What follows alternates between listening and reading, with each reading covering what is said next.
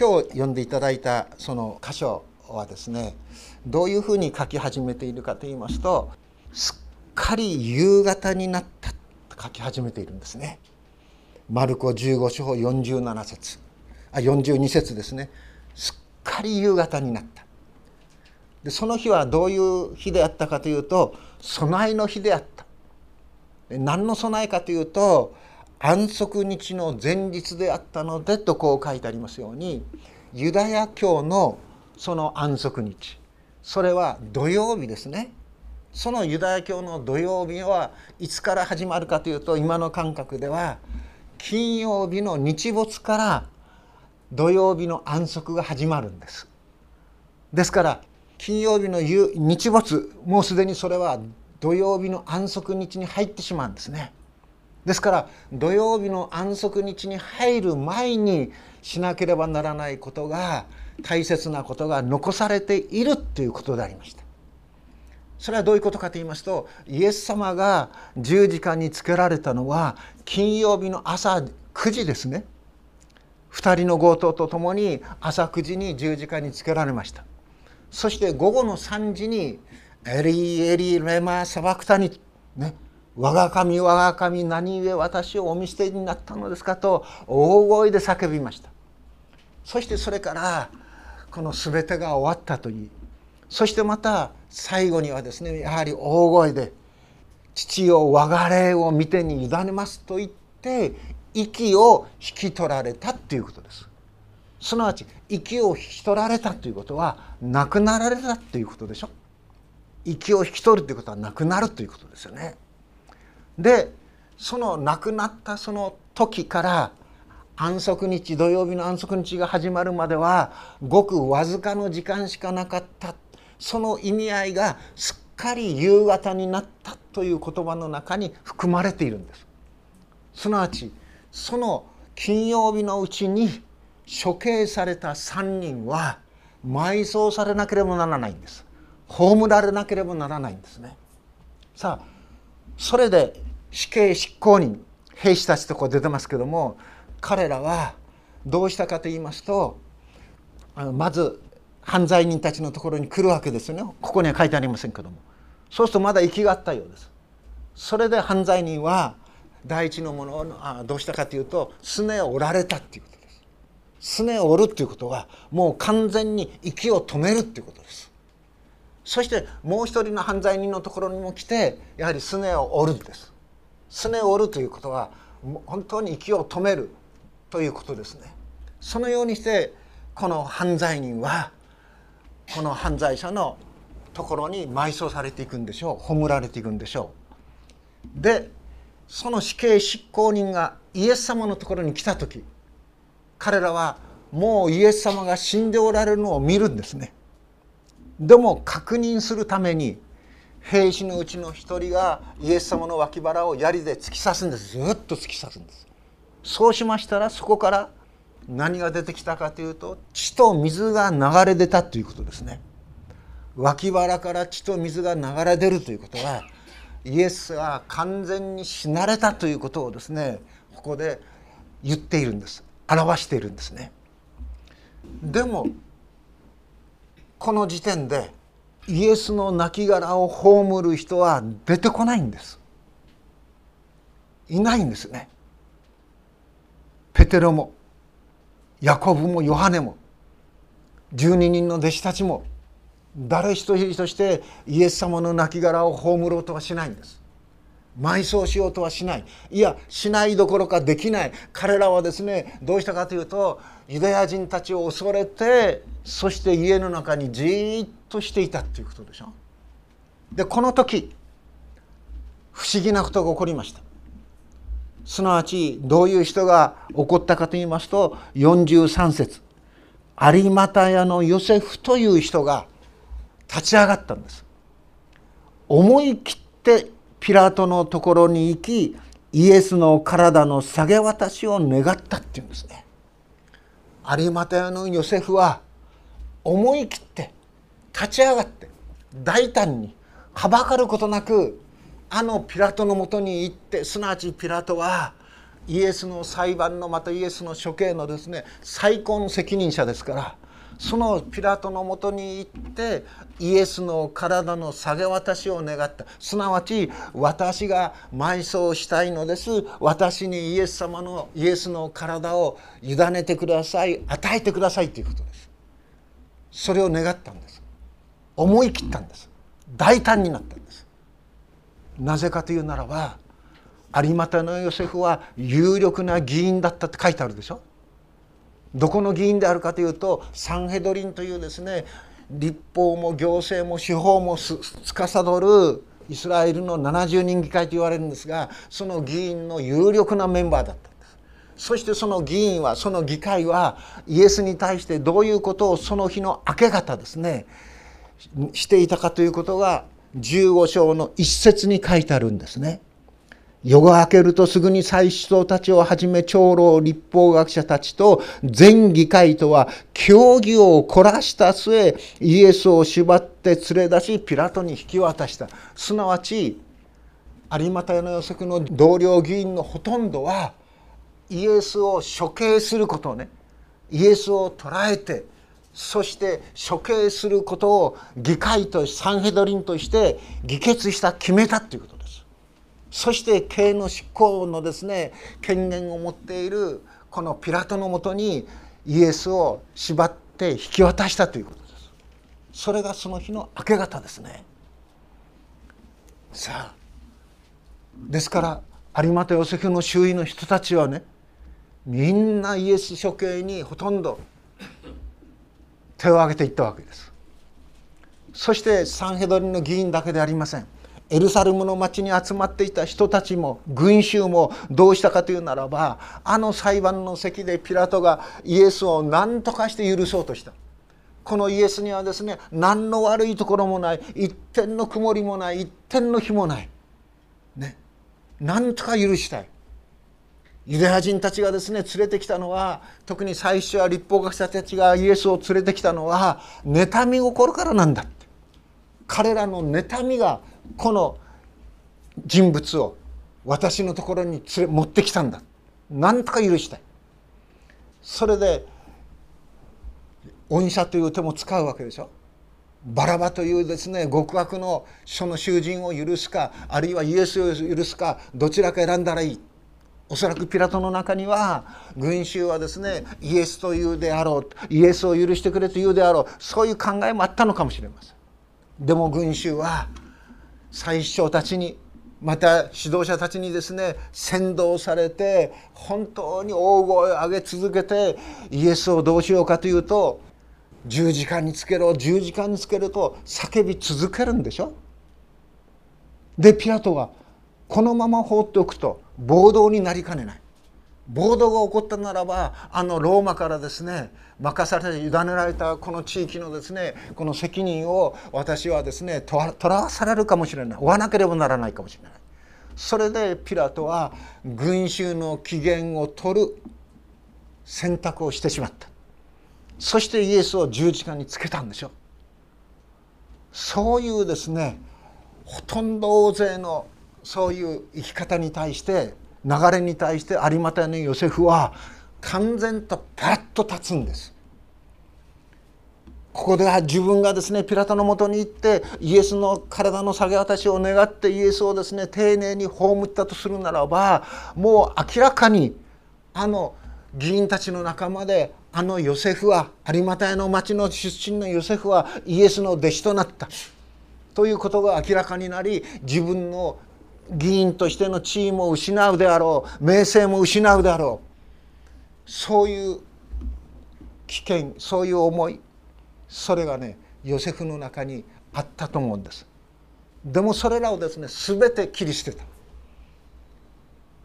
だから思い切ってピラトのもとに行ったということですね。なぜ思い切ることができたのか、それはここのよんじゅうさん節に書いてあるようにですね、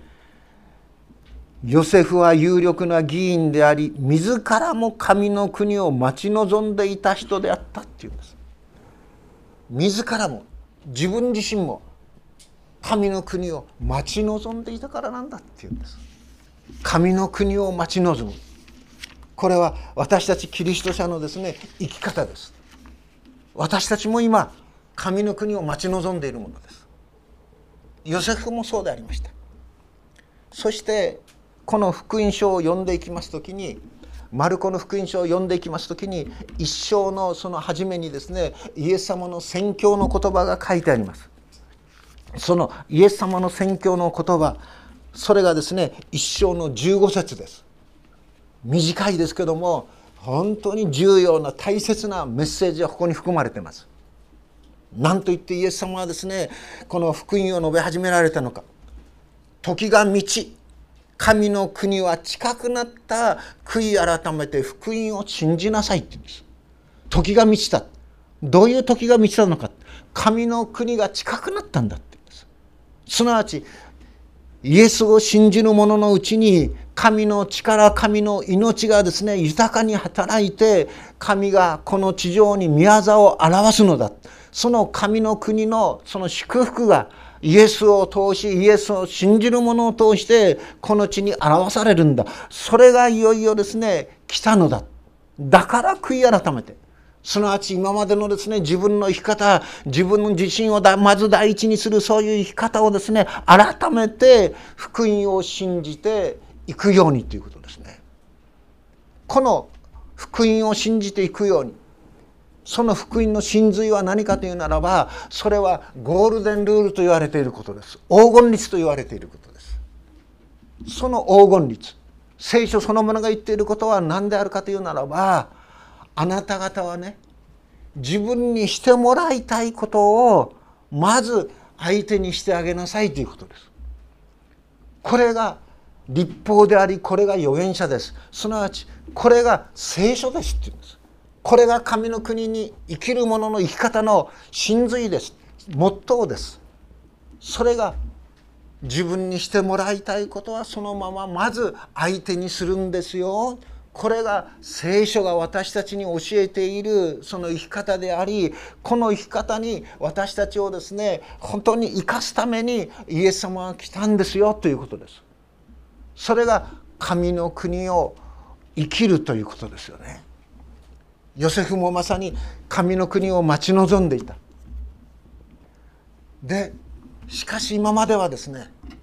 ユダヤ人たちを恐れて自分がイエスの弟子であることを隠していたんですね。いかにその当時ユダヤ人たち、律法学者たち、祭司長たち、彼らはイエスを妬んでいたか、それがここから分かりますね。自らも神の国を待ち望んでいたんだということです。まさにこの有馬亭のヨセフはですね、本当に神の国を待ち望んでいたゆえに、自分の身が、自分の地位が、ね、どんなようになろうとももうそれをですね、委ねて、そしてイエスの体の下げ渡しをピラトに願っていったということなんです。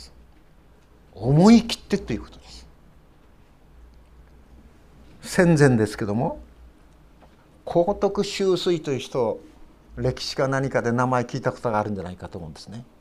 幸徳秋水の大逆事件と言われてるんです。幸徳秋水とその一派は恐れ多くも天皇をですね、爆破しようとした、そういう事件をですね、今ではほとんどでっち上げだと言われてます。でっち上げられて、幸徳秋水とその一派をですね、裁判にかけられ、その月の上うちに処刑されるんです。その中の一人に大石清之助というですね、クリスチャンがいたんです。彼は同社を卒業していました。オレゴン州立大学の医学部を卒業して、そして和歌山でクリスチャンの医師として働いていました。その大石清之助も嫌疑をかけられて、捕らえられて、そして死刑の判決を受けて、そして命を落とすわけです。その時誰が葬儀をしたと思います？誰も葬儀をですね、買って出るものがない。そういう中であの東京の富士見町教会、上村正久という牧師がいるんですが、その上村正久は大井清之助の死体を受け、受け取って、そしてあの富士見町教会で葬儀をキリスト教式でやるんです。参列者はわずか数名です。そしてまた憲兵も来ています。そういう中で上村正久はキリスト者として葬儀を出すんですね。実に勇気のある行動だったと思います。で、第二次世界大戦の後、上村正久の娘が実は皇居に行って昭和天皇に、皇居の人たちに、皇族の人たちに聖書をごねんかん教え続けるんです。時代がぐるっと変わってね、そういうこともありました。まさにこの有馬屋のヨセフは本当に思い切ってピラトのもとに行って、イエス様の体の下げ渡しを願って、そしてイエス様を葬るんです。有馬屋のヨセフはですね、どうしたか。ピラトからですね、イエス様の遺体をですね受け取りました。その受け取る前にまず彼は何をやったかと言いますと、ここに書いてありますように雨布を買ったって言うんですね。雨布、英語で言うとリネンだそうですね。雨布がって身近にないのかなと思ったらあんまりないんですね。で、教会に来て雨布ないかなと思っていろいろ探し回ったのはですね、こういうきれいな白い布が出てきました。これ何の布か聞いてみたんです、ご婦人に。そしたらこれはね木綿でしょうって言うんです。あるいはね少しね合成繊維かなんかが入ってるかもしれませんって言うんです。でも雨布、イエス様の時代の雨布は実に高価な布だったんだそうです。そしてまた福音、他の福音書を読むと、その雨布はきれいな美しい雨布だったって言うんですね。ですから有馬屋のヨセフは最高品の最高級の雨布を買って、そしてイエス様の体の下げ渡しをですねピラトに願い出ていったということだと思うんですね。そしてイエス様の体をですね取り下ろします。そして雨布に巻きます。雨布に巻きながらですね、このどういうふうにするかというと、このヨハネの福音書に出てくるんですが、ニコデモという人もやってきてさんじゅっキログラムばかりね、アロエとかそういう香油を持ってきて、その雨布の上に香油を塗るんです。香油を塗って、そして雨布を巻いてということですよね。そしてイエス様のお体だけでありません、イエス様のお顔も雨布で巻いたようですよね。そのようにして新しく掘った墓にイエス様を、イエス様の亡骸を納めるんです。新しい墓、それはどこにあったかというならば、十字架にかけられたゴルゴダの近くにあったようですよね。で、今エルサレムに行きますと、ここがゴルゴダの丘で、そしてここがその墓であったろうという、そういう場所があります。岩で掘ったあの墓ですね。新しいということですから、誰もまだ葬られたことがないということです。そこにイエス様のお体を納めた、そして帰っていったということになっています。すなわちイエス様が十字架にかかって死んで、そして葬られたということを通して、イエス様は何を全部味わったかというと、人としてこの地上に生まれてから亡くなり葬られるまでの全てをイエス様自らも味わったということです。神の子であるから、自分の死自分の埋葬にはですね、誰も人間の力を借りないで、自分自身でですね、この布を巻いてその墓に入ったのか、そういうことじゃないということです。人間となるということはどういうことかというと、自分ではどうすることもできないことがふたつあるということです。ひとつは生まれる時ね、自分ではどうすることもできないでしょ。自分で生まれる親、生まれる場所、時代選ぶことできないでしょうが、私は戦争中、日本がもう敗戦国になったしょうわじゅうきゅうねんに生まれました。ある意味では一番危ないところですよ。空襲されて、そのちちっちゃなですねこの防空壕の中に落とされたら、もうそれで終わりです。しかも私はですね、漬物屋のですねななにんめのこのバッチ子としてですね生まれました。ななにんの一番末ですよ。いてもいなくてもいい、小さい頃からですねよく言われました。猫の尻尾やっていうようなこと生まれてくる時と親と人間選べないでしょ。あと亡くなる時ね、どのように自分の体が遺体が葬られていくのか、それできないでしょうが、少なくともふたつのこと、生まれる時と葬られる時、人間はできないんです。イエスもそうでした。十字架にかかってね、そして息を引き取った後、じゃあお弟子たちがやってきてすぐ葬るか、やってこないんです。お弟子たちは、バプテスマのヨハネの弟子たちはやってきましたよ。首離れた後、ヘロデに首離れた後にバプテスマのヨハネの弟子たちはやってきて、そのこのヨハネの遺体を丁寧に葬ったと書いてあります。でもこの時イエスの弟子たちはやってこないですよ。十二弟子たちは、アリマタのヨセフとニコデモだけですね。でも彼らは以前は生前はですね、そのことを恐れて、イエスの弟子であるということを恐れて、そしてですね息を潜めていた感じでしょ。でもイエス様が亡くなった時に大胆な行動、自分の信仰の行動をですね明らかにするんです。すなわち人間が、人が亡くなったならばその人を丁寧に葬るということは、私たち人間の最低の、いやしなければならない最低の義務です。どんな人であろうと、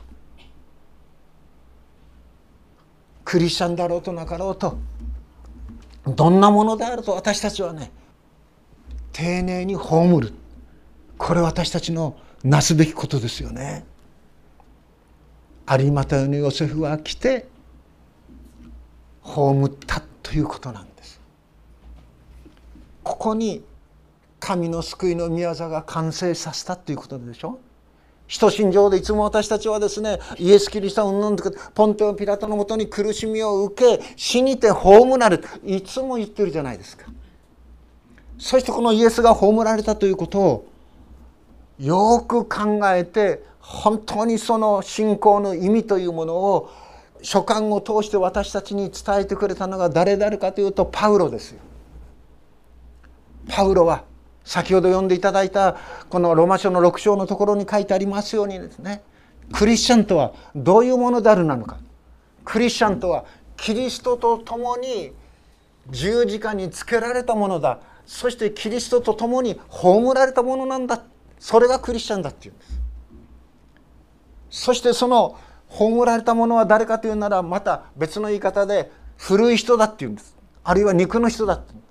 我らの古き人、我らの肉の人はですね、キリストと共に十字架につけられ、キリストが葬られたとともに我らも葬られたんだっていうんですね。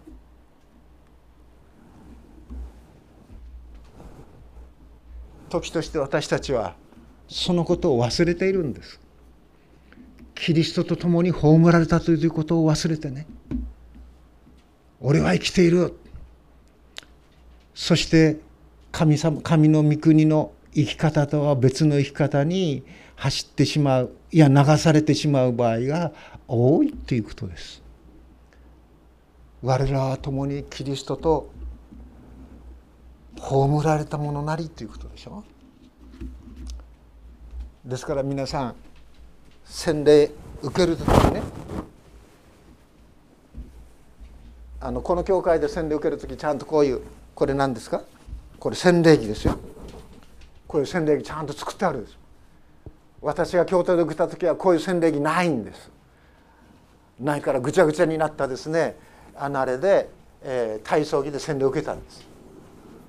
ですから我らは一回これを着ているならばね、キリストと共に葬られたものだということをね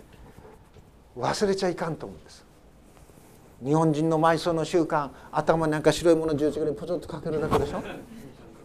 三角ですかね、はい、ですから我らはキリストと共に葬られたものなり、そしてキリストと共に葬られたならば、キリストの死の姿と同じになっているならば、死においてキリストにつながっているならば、キリストがよみがえったように我らもよみがえるって言うんです。栄光の体に我らもよみがえるって言うんですね。その祝福に我らは、その希望に我らは生きているということですよ。えー、金曜日のダビに伏す時に、えー、栗原先生お祈りしてください、そう言われたもんですから聖書を読んでお祈りしました。でその後にね、願い出て、自分から願い出てるんですよ。勇気を持って賛美歌を歌わせていただきたいって言ったんです。びっくりしましたね。まあ私を知っている人は。その牧師が来てね、先生じゃあ私歌詞を読みますって言うんですね。それで歌いました。朗々と感謝を込めて、遥かに仰ぎ見る輝きの御国にて。石で作られてるでしょ。響きがいいんですね。自分だからね、ああ綺麗な声だなって遥かに仰ぎ、もうダメですこれ、歌うと涙出したのでいや本当に希望が御国につながっているんだなということをね、しみじみと感じました。そこで再び相まみえることができる。これが我らの希望ですよね。どうぞ私たち一人一人ね、その信仰に生きたい。キリストと共に葬られ、我らの古きもの、我らの肉まれのものはすでに死にたり、そういう命の道を歩み続けていきたいと思います。えー、祈ります。天の父なる神様、まことにあなたが私たちに用意してくださったその救いは、私たちの考えもまた思いもよばない、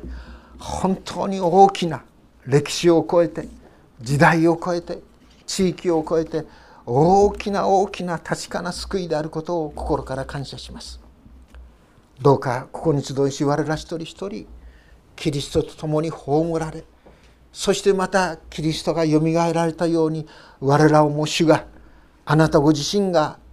新しい命によみがえらせてくださったものであることを信じて、神様、